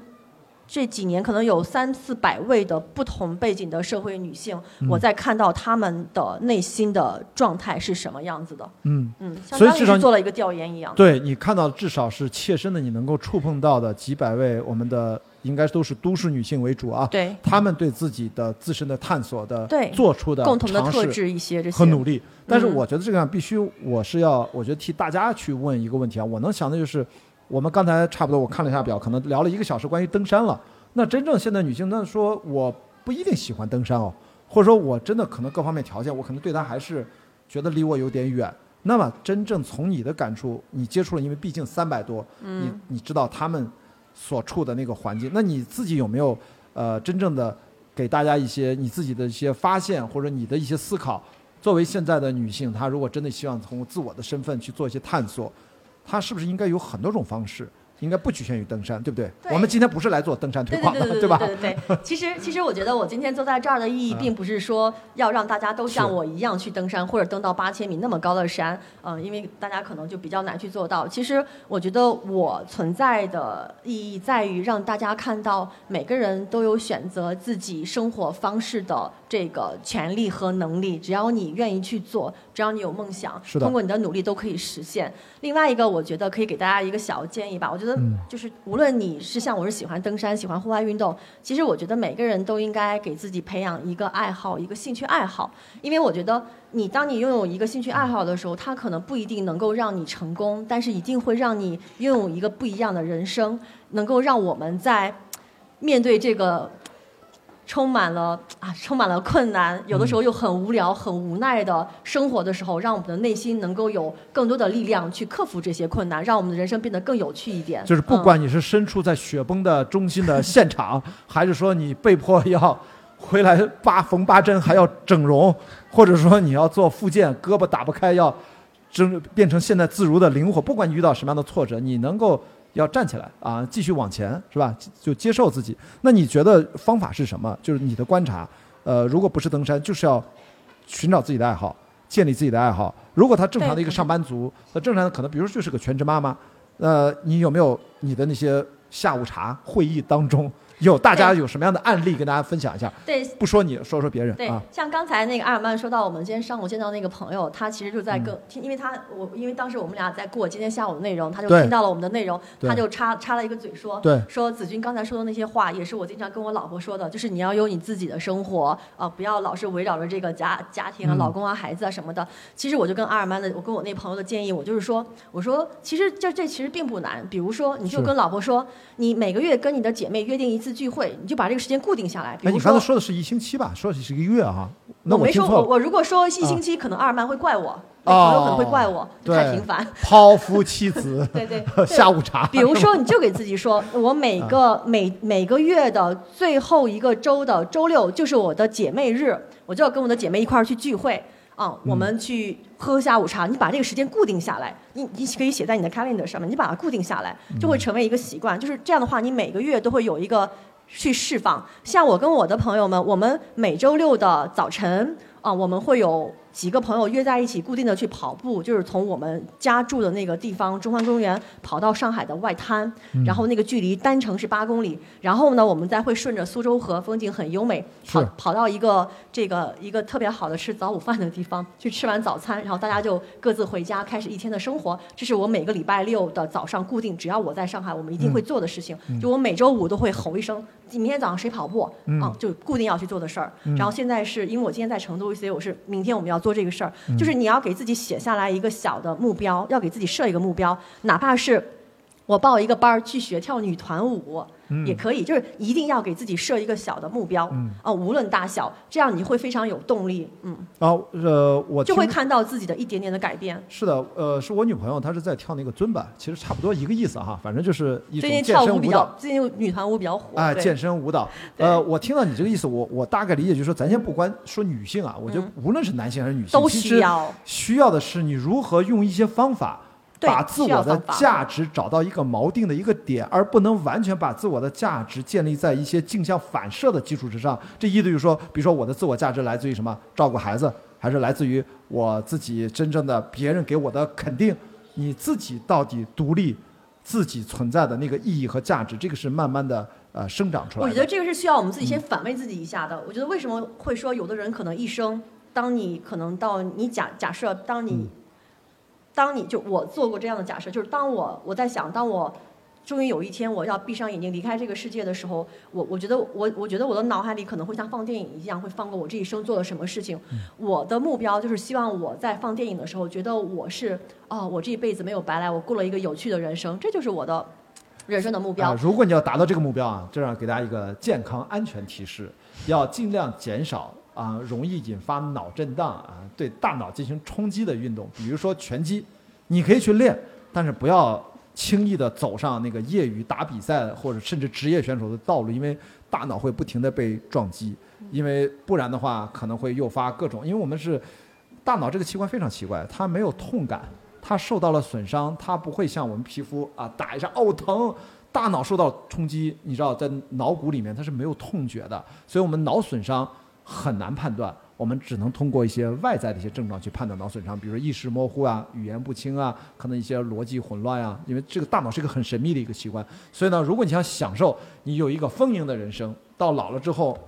咱不说写回忆录，至少像子群说的，能够回想起像过电影一样，你得有一个健康的大脑。你要有一个健康的大脑，你得有一个健康的身体，对吧？身体才能辅助大脑，我们供养很足。你要天天去。为什么要去鼓励大家？我们不是来宣传登山，但是我会鼓励大家去到大自然里面。你要去看到丰富的，别说这个地球了，哪怕就是中国，真的足够大。我们今天啊有个朋友啊，这这这家晴来了，我们刚好我们一帮北大的朋友从这个新疆自驾游回来，哦，没有没有去伊犁啊，没有去伊犁啊，然后就看到啊，新疆真的好大呀！我其实这一辈子就去过两次新疆，但我们就开了大概三三千多公里吧，一百六十六万平方公里的我们的一个新疆这么大的一片地方，你要不去真的去看一看，你是见不到的。所以我觉得这些都会刺激你的大脑的生长，特别是年轻的朋友。或者家里有孩子，呃，我真的刚才咱们聊，包括跟阿尔曼，就是你看，既方面要现在嗯卷的非常厉害，又要给兴趣班你得上，但是呢，听咱俩聊完了，他想，哎呀，他爸爸这么爱户外，一定是带着自己的孩子，少不了去户外，但这个是非常有必要的，好吧？我就插一下，就大家一定要保护好自己的大脑，要有一个很好的身体，这样的话，你所有的。有价值的记忆，它会自己筛选下来，所以我们今天才能有这样的分享，你才能传递给别人，不然很多事儿做完就忘了，就就没有了。对，我要把那个白雅迪从这个大脑的问题再再再拉回到刚才我们那个问题。对对对对。对，呃，就是我刚才在说，我为什么去思索我想要过什么样人生，也是希望大家就是在我们这个。谈话结束之后，你就问自己这个问题：，就是我想要过一个什么样的人生？我希望成为什么样的人？就大家去想，你可以拿到一张纸，把它写下来，对，然后选择一个其中你觉得马上最可能实现的事情。然后去做，我觉得人其实是要有目标的。你要想清楚你的目标是什么，然后把你的大目标拆解成不同的小目标。就像我们登山一样，登珠峰我不可能一天就到达珠峰顶，我肯定要把它拆成四个营地。我第一天到一号营地，第二天到二号营地。当你实现每一个小目标都实现的时候，有一天你回头看的时候，你就会发现，啊，原来我已经走到了我的那个最终的目标。所以大家一定要去想想这个问题：我到底想要什么样的人？我要成为过什？过一个什么样的人生？对这个，大家不要灰心丧气，觉得啊，我的人生现在已经这个样子了，我没有办法改变了。不是的，每一个人只要你想做，都能够去改变的。哎，我我想问你自己，按照这个，你有没有眼下来跳出来看自己？你会觉得啊，韩子君，你觉得韩子君现在是在过着一个什么样的生活方式？呃，在是一个什么样的人生阶段？你有过？我我其实是我一其实一直是在调整的这个过程中。嗯。比如说，呃，在一五年登珠峰之前，我一直是在外企工作，然后呃，在外企工作有着很好的收入和很光鲜的一个这种职场光环。然后又能够周末假期去住哈很高级的酒店，拍这种美美的姐妹的照片啊什么的，这种就过着这样的一种生活。小红书上的生活啊，很典型的。呃，对对对，就过着这种 小红书上很多宝宝们的生活。然后到了二零一五年，为了登珠峰，我把工作辞掉之后，嗯，从一五年到一七年，其实那三年基本上是没有工作的，就全职在登山。我最多的时候一年有登了七座山。为什么这么疯狂？是因为当时。嗯，我我为了登珠峰，因为登珠峰需要两个月的时间，我去跟我老板请假的时候，老板没有准假，所以我就把老板炒了，然后我就去登珠峰了。当时我跟自己说，从大学毕业到工作已经这么多年了，哎呀，这样说好像突然把年龄暴露了。就是我觉得，就是我觉得需要给自己一个间隔年，嗯，让自己先专心的去完成登珠峰这件事情，结束之后再看我下个阶段要做什么。后来发现。一出发就回不来了，就一下间隔了好几年，然后就 就一直在登山。就登完珠峰之后，就是登顶了亚洲最高峰之后，我又给自己立了一个新的 flag。我就说，既然已经把亚洲最高峰登了，那我要不要把剩下的七大洲的对对对七大剩下的七大洲最高峰就全都给登完了？要普及一下，一般一般朋友不知道七加二的意思，就是七大洲的最高峰加南极点和北极点。呃，但是到南极、北极点可能有个说法，你得怎么徒步过去，还是怎么着的？对，一般常说的七加二的到南北极点，就是呃拖着雪橇用滑雪的方式，应该是叫做通常是滑雪最后一个纬度到南极点或北极点。一个纬度八十九度到九十度，一百二十公里。对，一个纬度通常要走六到八天，滑雪六到八天才能到。嗯，所以说等于子君现在。呃，基本完成了没有？这个目标到完成到什么阶段？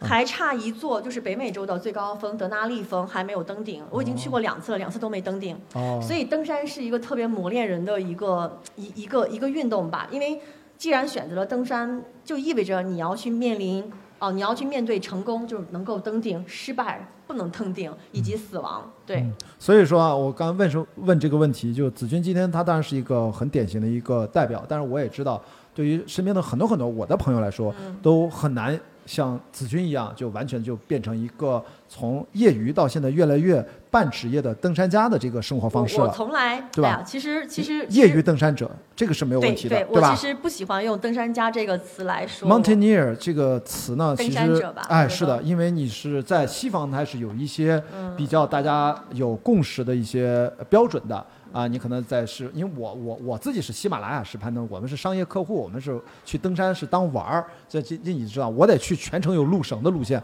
我就是体验一下高海拔。那我对我的技术要求没有那么高，但是很多国外人家是阿尔卑斯式攀登。就有的是极极情况、极少情况，甚至一个人，但一般都是两三个人互相结组这样自由攀登，对吧？就一样，完全不一样，完完全全不一样，啊！就是我想跟雅，迪就是讲到这儿，就是我想分享一下，就是我的自己的这两几年的心路历程和我自己的整个人的改变。嗯首先，我觉得分两部分啊，一部分是我对我自己的这个登山上面的改变。首先一开始的时候也是像很多人一样，包括雅迪提到的，就是一个登山客户，对，就是有向导会带着你，帮你安排好后勤对，呃，住宿啊，什么安全啊什么的，就是你只要跟着他们去爬就行了。嗯但是随着我对登山这项运动的呃了解的增加，随着我自己越来越喜欢，那我也希望它越来越有挑战性，所以我慢慢的就从了一个登山客户过渡到了阿尔卑斯式的攀是登，就是你所有的。攀登都由你自己完成，包括你路线的选择，自己啊开线你开一条新的线路你怎么去找搭档？对你要自己背着帐篷睡袋上去建营地，自己烧，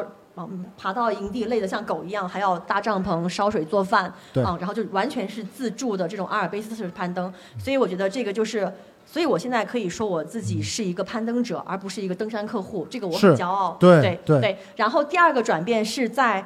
在这个过程中，其实。呃，一开始玩了两年多，我很开心，但其实，在玩到第一年结束之后，我内心就开始有些不安和惶恐，因为登山还是一个挺耗钱的事情，就我一直在花钱，只出不进，我很焦虑。一个焦虑是钱的只出不进，第二个焦虑是当你再回到城市，和你以前职场中的朋友和你的闺蜜的朋友在聚会的时候，你会发现他们聊的那些话题，可能你不再感兴趣，或者是你已经。聊跟他们聊不到一起了，所以那个时候我特别焦虑，我感觉整个人是被社会抛弃了，就是我我很焦虑，我会被社，就是我自己没有一直在进步，没有跟大家去同步，我非常焦虑。嗯。对，但是呢，后来这件事儿我就想通了，因为我觉得，呃，无论是用什么样的方式，只要你在这一段时间内，你的时光没有虚度，你有所成长，有所得，你的时光没有虚度，那就是值得的。那可能我的像可能在座的大家，可能是在自己的职场中或者在家庭中，啊、通过不同的方式在再去自己不停的去成长，再去通过自己的方式去。通过自己的方式去认识这个世界，嗯那我的话其实就是通过登山去认识自己，认识世界。对是的，对，我觉得就是很重要一点，就是对我来说，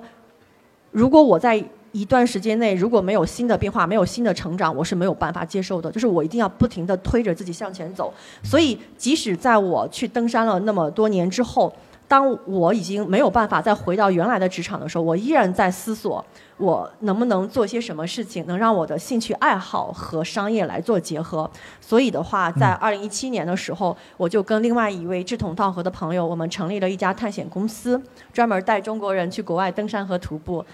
在运营这家公司两年多的时间里，其实我们做的还不错，就是我们都没有做特别多的这种商业的宣传，只是做自己身边的朋友圈，就已经都还不错的一个小团队。但在坚持吗？还是没有呃，坚持？你听我啊来讲，我其实的这个整个的心理路程，就是在这两年多运营这家探险公司的过程中，我就发现，首先第一个，我是一个我我能够把这件事情做得很好，就是把所有的这个所有团队的这个事情都做得很好。第一个，第二个，当我去带领我的这些朋友们去，无论是大人还是小孩儿，还有老人，去到不同的国家去徒步也好，登山也好的时候，我是能够成为很优秀的一个领队的角色，也是我能够去 handle 的一件事情，而且能把它做得很好，因为我们的回头客很多，嗯，就是朋友介绍朋友很多，所以我当我发现我能把这两件事儿做得很好，也能赚到钱的时候，我觉得 OK，这件事情我可以做，但是这是不是我内心真正想要做的事情？就是成为一个探险公司的运营者和成为一个高山向导，我也去考了这个高山向导的证书，就是这是不是我真正内心想要做的事情？所以，所以那段时间的时候，我就一直特别挣扎，就这件事情我在做啊，但是的话，我又总是觉得。这不是我的价值能够发挥得到一个最大发挥的一个方式，对，所以后来到了二零一九年初的时候，他无限这件事情出现了，然后我就发现，哦，它既能和我喜欢的登山啊相结合，又是一件对社会有意义的事情。那我觉得这个事情，我觉得是我找到了一个特别好的方向，这也是我现在觉得我会毕生会去致力的一个方向。我觉得这个这段分享突然让我想起。我不是二零一九年彻底离开电影行业退居二线，因为我参加从陆地啊十年的超马越野跑变成了克里伯环球帆船赛，我就去海上去打帆船比赛了。我在海上看了一本书，但是我在海上看了好多书。你不值班的时候就拿着手机这么翻电子书，其中有本书叫呃呃戴维布鲁克斯叫《第二座山》，可能有些朋友听过这本书啊。我觉得其实我觉得子君完全就是他好像是找到了。他的第二座山，我们如果简单说，就是那本作者就说，人生大概有两座山。第一座山一上来，你要为了自己，是像一个精英般孤独的去攀登，达到一个目标，比如说珠峰吧，啊，这个不一定恰当啊，我只是为了告诉大家这本书，大家可以在豆瓣上什么搜一下。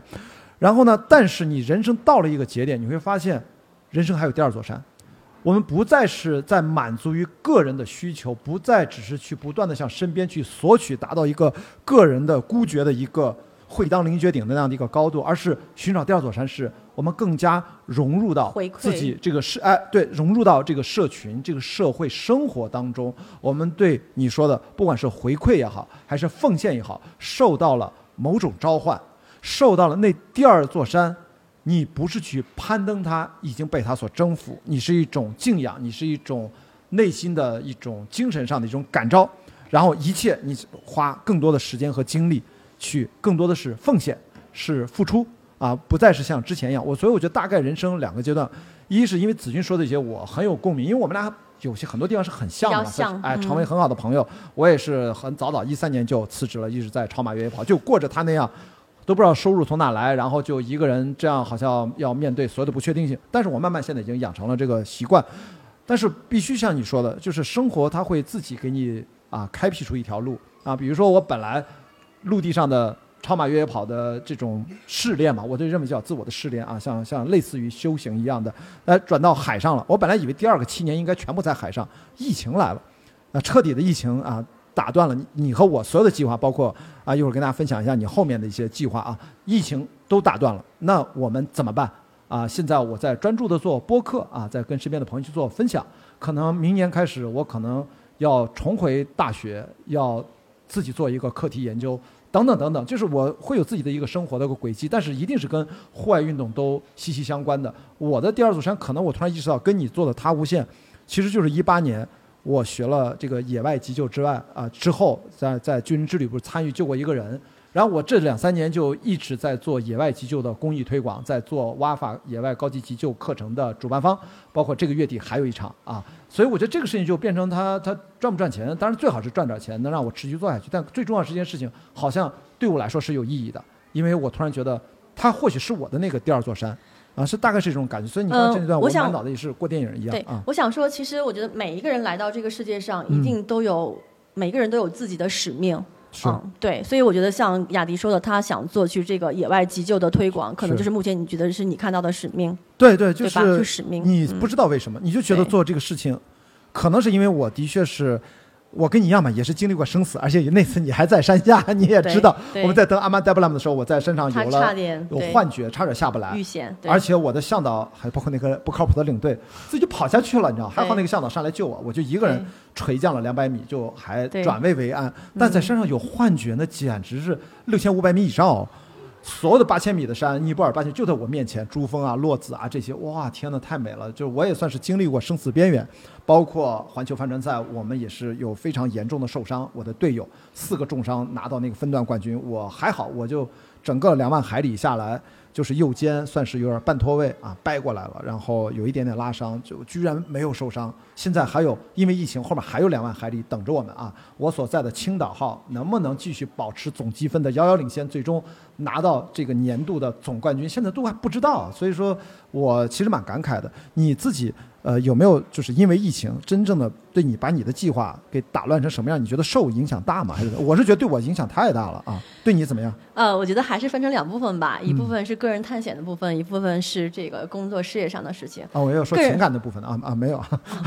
那个个人探险的部分其实对我影响还蛮大的，就是我其实就是二零一九年初国内疫情爆发的时候，我人是在挪威，在欧洲的。对啊，当时我正在呃在挪威，在欧洲训练，嗯、在准备我的。就是去年一九年，去年五嗯月份要去横穿格陵兰做五百五十公里的这个滑雪的探险，就横穿格陵兰岛。其实这个事儿也是一个训练，没错就五百五十公里，就是呃来做训练啊、当然了，他他就是为了我的终极目标，就是我希望，当然时间也被推后了。嗯目前计划是在二零二三年底的时候，就是做一个。呃，应该是亚洲女性的第一次尝试，就是单人无后援无补给，从大陆架边缘滑雪到南极点的挑战。大概距离是多少？呃，一千公里要走差不多两个月的时间，一个人拖着七八十公斤的雪你就橇，一个人奔着两个月准备吧啊！对，因为我们中国的一个探险家叫温旭啊，嗯也是我很好的朋友，他他是搞过这个事情的，对，是的，他是也是跟冰川科研有关，他是冰川科研专业的，所以我大概嗯知道这个事儿大概搞的过程非常清楚。嗯所以他在北欧那边，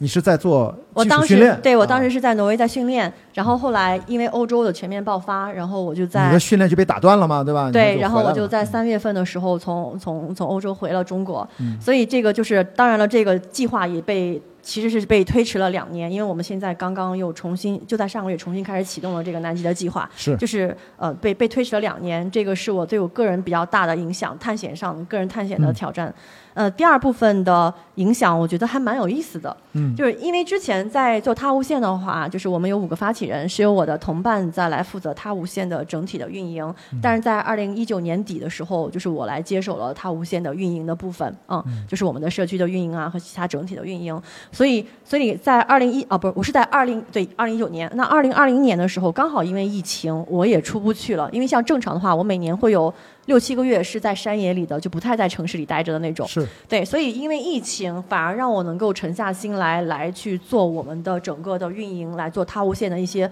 不同方向的探索。对所以去年到今年，我觉得还蛮有意思的，就是上帝给你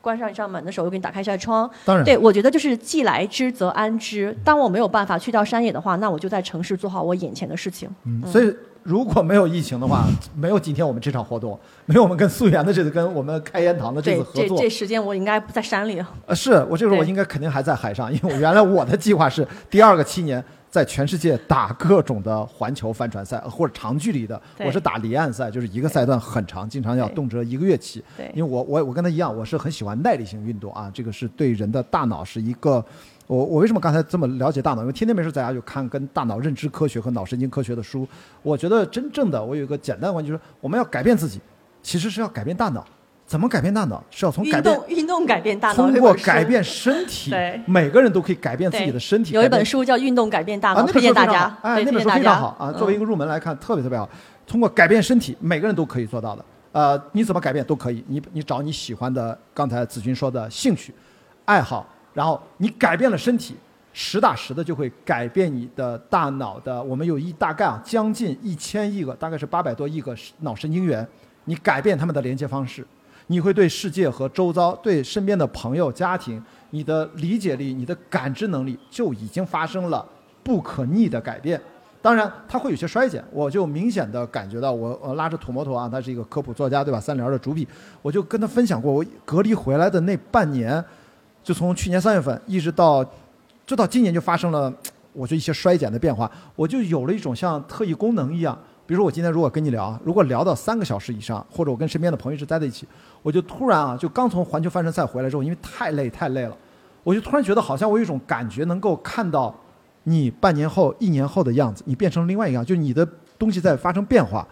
你能像像不知道叫不不能叫预知未来，就像我们最近马上那个《沙丘》要上映了吧？这个导演的上一部国内引进电影叫《降临》，就像那个女主角啊，根据那个小说啊什么你什么的一生，她通过外星人的语言知道了更高维的空间，然后你看到了一切可能在面前摊开。总之呢，我想说，我真的切身的感受到，大脑如果被彻底的刺激，做一些改变，当然有些人是通过冥想、通过内观的方式也能达到啊，但是这个是我觉得值得的，这个是我觉得它会赋予我。让我找到我的那个第二座山，当然我是借用戴维布鲁克斯说这句话都可以，好吧？所以一定要去呃运动起来，改变自己的身体，最终改变你的大脑，改变你的认知，然后这个世界还是这点事儿，每天还是上下班，还是朝九晚五九九六，还是老婆孩子炕上头，还是这点事儿，但是你的感受不一样，这个我是我的切身感受。对，我想建议雅迪这个再说一下，其实其实我觉得两个字改变，就是你即使你不去做运动，不爱运动没有问题，就是你的生活一定要有改变。嗯，比如说你可能每周每周去，比如说给自己培养一个兴趣爱好。嗯第一啊，要有姐妹。阳光姐妹淘那个电影大家都看吧，一定要有姐妹情，要每周六周日是吧？约着身边的朋友要要聚聚。嗯没有，我觉得啊其实不一定是要约姐妹，就是你跟你的先生约定好每周，或者跟你的孩子有一个约定，嗯就是你的生活一定要有改变，然后让它固定下来，固定就会成为习惯。当一周、两周、三周、一个月、两个月、三个月之后，你会看到你自己的改变。就是我的觉得人生一定就是要有改变。嗯，那呃，你刚才也跟大家说了，这下一个目标大家也知道啊，嗯这个子君的下一段征程和下一个冒险，估计可能是在二零二三年的，如果一切顺利的话，应该是在年底，因为它只有那个 window，过了那个 window，那个飞机飞就飞不进去，接不了它，所以它它无论成功失败，那个飞机都要去把你接出来，对不对？要不然的话，它那个天气万一发生变化，就呃，因为南极南极大陆就是嗯适合探险的时间，就是在南极的夏季，因为是在南半球嘛，所以相对应国内的时间就是可能从十月份开始，然后十十月份进去准备，然后十一月、十二月份开始到圣诞节，就是就比较比较嗯短暂。但即使在南极的夏季的话，呃，依然是首先它是。风非常大，是全世界风最大的大陆。是。第二个是它的气温会很低对，会到零下三四十度，是这是日常。对嗯，主要是风的考验，因为嗯。温旭跟我完整的就是分享和阐述过他的那段经历，大家在网上搜一下啊，就是如果嗯。对。呃，子君下一个冒险感兴趣的话，我看了一下时间，我们剩下时间不多，真的，我们别我们俩讲了那么多，我们真的跟朋友们，我们今天留的时间不多，但是跟大家随便聊两句，有谁咱们举个手，你想分享分享你的，听了我们俩这番啊开言堂、开番对话，你有什么想说的，或者有什么问子君的，问我都可以。啊、我们也可以给网上开放。我们现在在喜马拉雅的 Man Club 这个软件上，我看大概有那么几十个人在这儿也听着呢。呃，咱们先给咱们今天现场的朋友，来把话筒给他，谢谢这位前面的女生。那其他朋友也想一想，你们想来说点什么啊？参与一下。嗯，关老师好，子君好，然后谢谢子君的分享。其实就是在嗯、我自己的实践出发，在自我探索，特别是身体探索的过程当中，其实是一个孤独的和自我相处的过程。我觉得在这中间难免会失去一些跟他人相处的热情，而且不管是攀岩也好，徒步也好，嗯，都有一些征服和超越的色彩。我们在过程当中会建立一些自信，然后跟他人相处的时候，我会觉得自己变得坚硬了，也自我了许多。嗯，我知道这是自我探索很初级的阶段，我不知道，嗯，子君你有没有经历过这个阶段？你又是怎么对于放下自我，然后变得谦卑的这样一个转变，你有没有什么建议？嗯，我其实其实谢谢谢谢你这个问题，特别棒。呃，其实就是我，其实我想说，就是我现在就是随着年龄的增加，我越来越觉得我自己是一个享受、喜欢孤独，也享受孤独的人。因为很多时候在做很多事情，做户外运动，就是很有很多媒体会喜欢用征服，比如说征服一座高山什么的，但是对于我们来说特别不喜欢，因为因为在这个过程中，我们永远不可能征服自然，能够改变的只是自己。所以，所有的户外运动、极限挑战，它其实看似是人在挑战自然，但实际上深层的是人类在挑战自己。我觉得正是人类的这种好奇心、这种勇气，才是人类探索世界的最原始的动力。是的，对，所以在这个过程中，我觉得就是如何就是能把把自己放下，我觉得这个其实是需要一个过程的积累。就好像我刚开始登山的时候，一开始也是比较享受这种朋友圈点赞，后来才慢慢的体会到这个过程其实就是完全跟别人没有关系，就是自己跟自己较劲儿，自己跟。自己 battle 的这样的一个过程，所以我觉得，当你沉浸到这个过程中的时候，其实你慢慢的就会 会对外界有这种疏离感吧，就是对，可能你会觉得很多事情，就像你说的，其实自我，但我觉得可能用疏离感会更恰当，也不是完全的自我，只是你觉得外物很多事情不能够再轻易的改变你，为什么不能改变你？因为你的内心变得更加坚强，更加坚定。嗯，是的。然后我如果能补充的话，我突然想起来，在那儿摆着一百本书啊。我一五年写的时候，我记得写过一段话在书里面。然后我就说，超马越野跑都是永远从白天跑到黑夜啊！你要冲进无尽的黑夜。很多人是害怕跑夜路的，你首先要克服这件事，要不然你跑不了一百公里，更别说三百、五百、九百。我穿越比利牛斯八百六十六公里，大概在十七天之内啊，翻越六万五千米的累计爬升。在这种情况下，你要穿进无尽的黑暗，然后一直跑到东方。太阳亮白，一直到太阳嘣的就跳出来那种感觉，第一束阳光打到身上，然后你会觉得重新获得了能量，然后坚持下一个，准备接受下一个黑夜。这种东西，其实我这几年感受其实就是关于孤独，它应该成为我们每一个人能否接受它，成为你最好的朋友。没错，特别同意。只有真正的孤独，才塑造了真实的每一个个体，让它变得不一样。我举个例子，巨人之旅是国内越野跑爱好者非常知名的一场比赛，三百三十公里累计爬升两万，超过两万四，一百五十小时之内要完赛。我参加过四次。然后我想说的是，我身边好多朋友跟我一起参赛，我们哪怕都参加过这场比赛，我们都完赛了。当然，你可能理解不了我们在路上经历了些什么，感受些什么。比如说，我跟子君如果一起完赛，其实我们俩聊天的时候，我们俩也无法完全的理解彼此。为什么呢？比如说，他是精英选手，他跑得快，他跑到同一个地点的时候是白天，我跑到那儿是黑夜，我们看到的风景都不一样，完全不同，感受所以不同。，所以是什么？就是当你经历了越来越多，呃，跟日常生活道理是一样的，你会感知到，如果你跟孤独交成了朋友，会感知到一些你哪怕跟最至亲的人在一起，都无法用语言来跟他分享。对方都无法真正的感知到自己的完全百分之百的彼此的时候，你会发现，正是那些超出语言之上、无法通过压缩信号系统这个语言来进行分享的部分，它永远的只属于你。没错，正是这些东西累积到一起，那就是你。而你要永远最珍贵的去珍惜这些超出语言之上、无法跟人交流的部分，而这些东西可能是最宝贵的。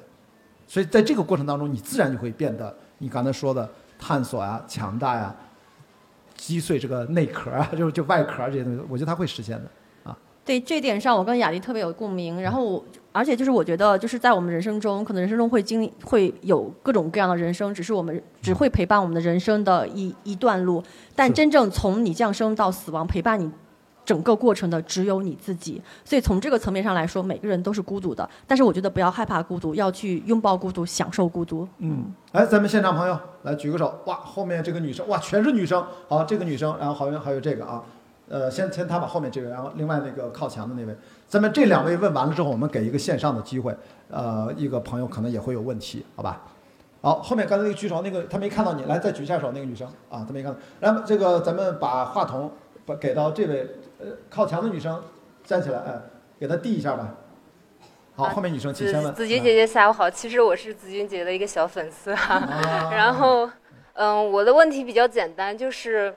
呃，想从一些就是简单的生活方面问一下子君姐姐的体能训练方面的一些问题，因为我觉得从零到一啊，然后再到专业的阿式攀登，无论从知识、技能还是装备上的一些保障吧，体能真的是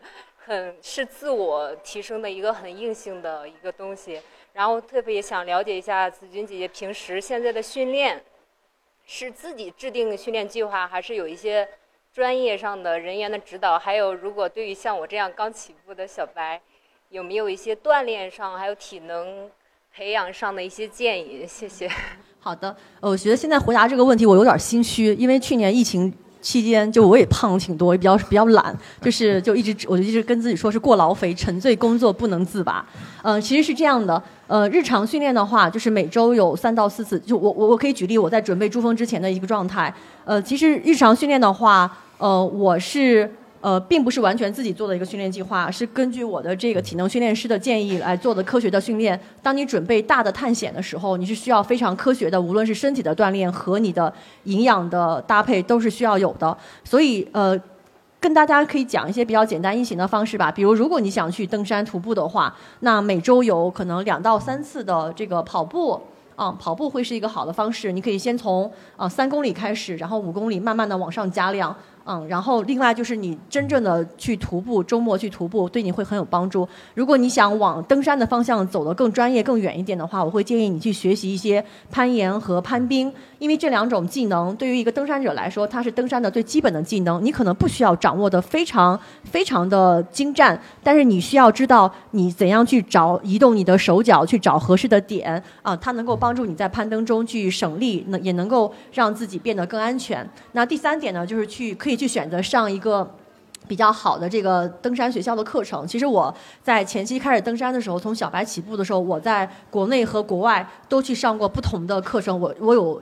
好几本证书，就是上不同的课啊，包括这个你的这个学习初级登山啊、高山岩石啊、攀冰攀岩啊，然后甚至雪崩救援我都去学了，因为我还喜欢滑雪，我也是一个登山滑雪者，就是雪崩救援我也去学过，还有刚才雅迪在推广的 WiFi 野外急救我也去学过，然后我还是无无痕山林的讲师，就是野外的环保，所以其实我觉得就是如果你对登山这一项性运动很感兴趣，我觉得不仅仅是体能，从身体上来武装自己，还有一些相对对应的这些一些专业的技能，可以通过一些专业的学校和课程啊。如果你感兴趣，我们可以私下交流，我可以给你一些建议。在成都本地就有很棒的一些资源啊，可以给到你。嗯，好，谢谢。然后我们这位女生，哎，然后还给你比了个心哦，然后还给你比了个心哦，你没注意到？哎，谢谢谢谢，好，太可爱。了。这位女生，请讲。呃两位老师好，谢谢两位今天的分享。就是我这边有一个比较现实性的问题啊，就是两位在出去的时候是怎样去平衡一些现实的问题和自己自我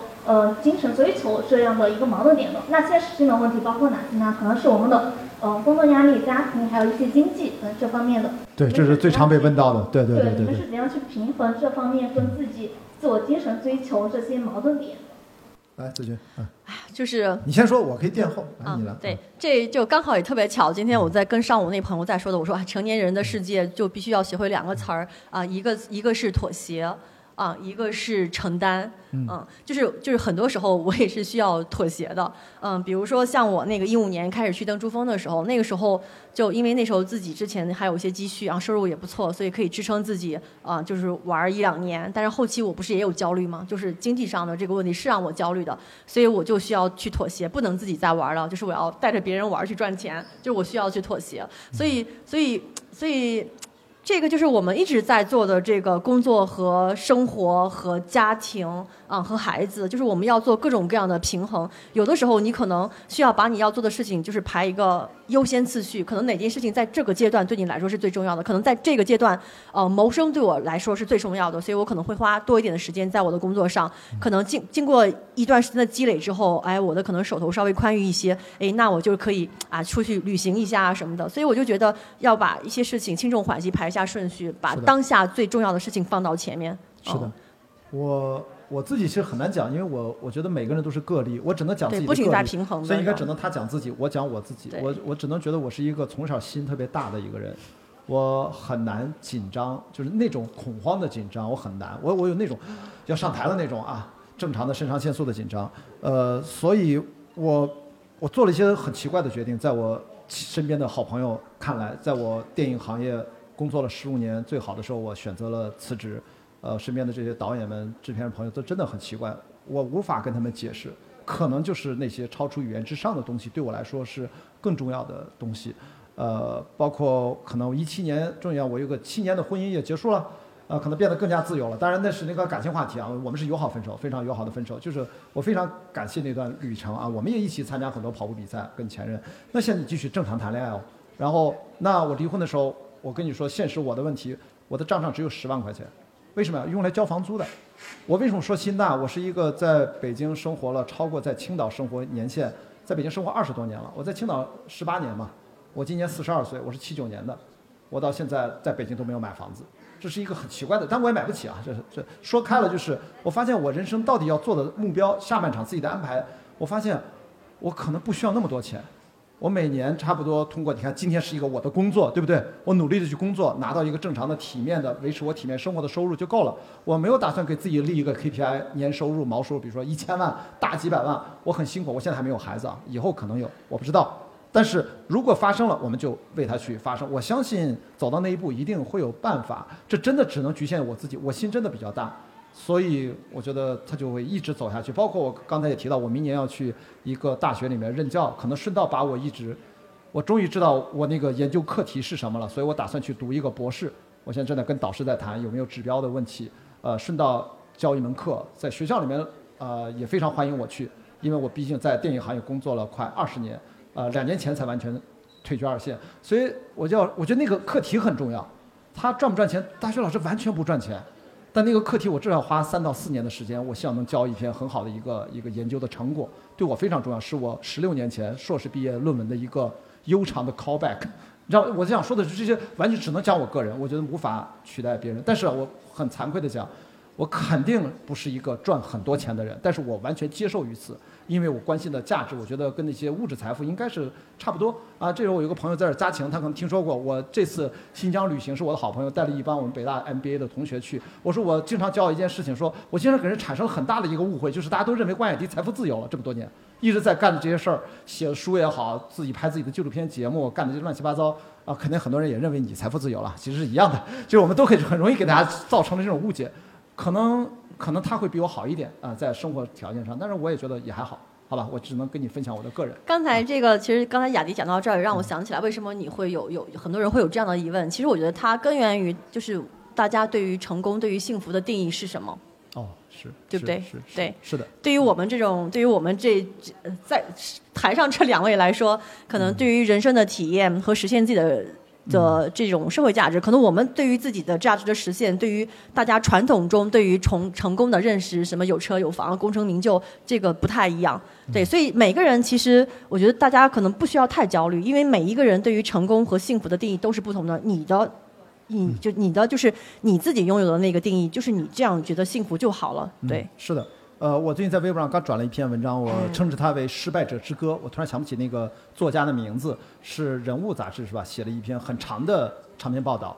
呃，我特别有感触。我觉得如果大家找到我我的微博，可以搜一下啊，关雅迪。就我转了那篇文章，称之为《失败者之歌》，给我特别强大的共鸣。呃，也有很多的感触，我们就不展开了。今天到了尾声，我们看看啊，工作人员，我们看到我们的线上是不是有人要提问题？我看有一个朋友举手上麦了，来，呃，请他开麦讲话，我把我这边关掉。来，我们工作人员让我们的线上，哎，好，请讲。三三岁，你好，这个叫三岁的网友，你好。喂，韩子君老师你好，啊，刚听您的分享，其实很钦佩你征服群山的勇气。那你也提到，在攀登的过程中呢，有无数次与那个死神擦肩而过。想问你现在从事呃相对来说比较危险的一个职业，你的家人会支持吗？那第二个问题是说，现在有很多人说对于大自然要有敬畏之心，那这个观点你是怎么看的呢？那以上就是我的问题，谢谢。啊，好的，你谢谢，谢谢。好，谢谢三岁，谢谢你的问题。我先来回答第一个问题，就是我的家人的对我的这个事情是否支持。呃，其实在，在登山圈里有很多很多的朋友，我知道的朋友，他们家人其实是不支持的，他们不知道自己的孩子到底在做什么事情。比如说一五年雪崩那一次，我们队里有一个队友遇遇险的时候上了当地的报纸，他父母是从报纸上知道他去登珠峰了的。对，但是呢，我我是从头到尾对我的家人没有任何隐瞒的，因为我觉我觉得就是你对家人瞒的越多，他反而会越担心。所以一开始我刚开始登山的时候，就是他们因为对于这项运动有什么样的风险，他们不了解，所以就是你玩就玩去吧。但是，一五年那次事故之后，然后我家人就发现这件事情是非常危险的，因为我也是八零后独生子女，所以他们就会那次他们就发现这件事儿可能会让他们失去家里唯一的孩子，所以他们其实那个时候其实还是蛮蛮蛮不想让我去登山的。但是通过我自己后面的康复训练，还有我各种各样的努力，他们看到了这件事情。虽然很多人看起来觉得，哎，子君你天天在山里玩儿，他们觉得我是在玩儿，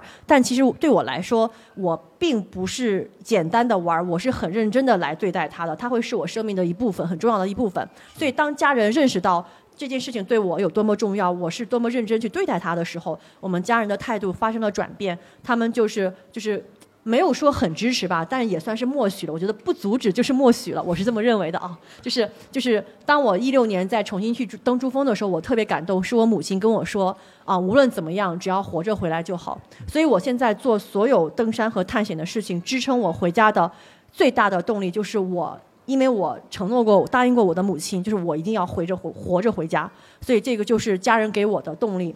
所以现在的话，就是我的家人他们其实还是蛮支持我的，就是我所有的什么七大姑八大姨、舅舅舅妈、姨妈之类的，全在我的朋友圈里面。就是他们，就是现在我觉得他们算是以我为骄傲，就是觉得自己的孩子去做这样的事情也是很酷的。在二零一一九年的春节的时候，然后我妈就特别好奇，她一直很想知道我登山是怎么样子的，因为年龄也比较大，也不太适合去很高的山峰去看，所以我就带了我的母亲去了四姑娘山，就是一一九年春节的时候，然后我带她去了双桥沟，看了我们在攀冰，也让他见了我在登山圈的小伙伴。然后我妈就发现，哦，原来你们是，原来我的女儿跟这样一群很有意思、很靠谱的人在玩。然后这件事情看着很危险，但是因为他们啊、也很系统的、很很安全的在做这个事情，所以他也对他有了兴趣。所以那一次我妈跟我说，哎呀，说如果我如果再年轻几十岁的话，可能我也会跟你一起去登山了。好，那我们今天真的到了最后的尾声啊。还有第二个哦，问题，还有第二个问题，那简短回答，因为我们书店后面有活动啊，我们再接下来几分钟第二个是什么问题来着？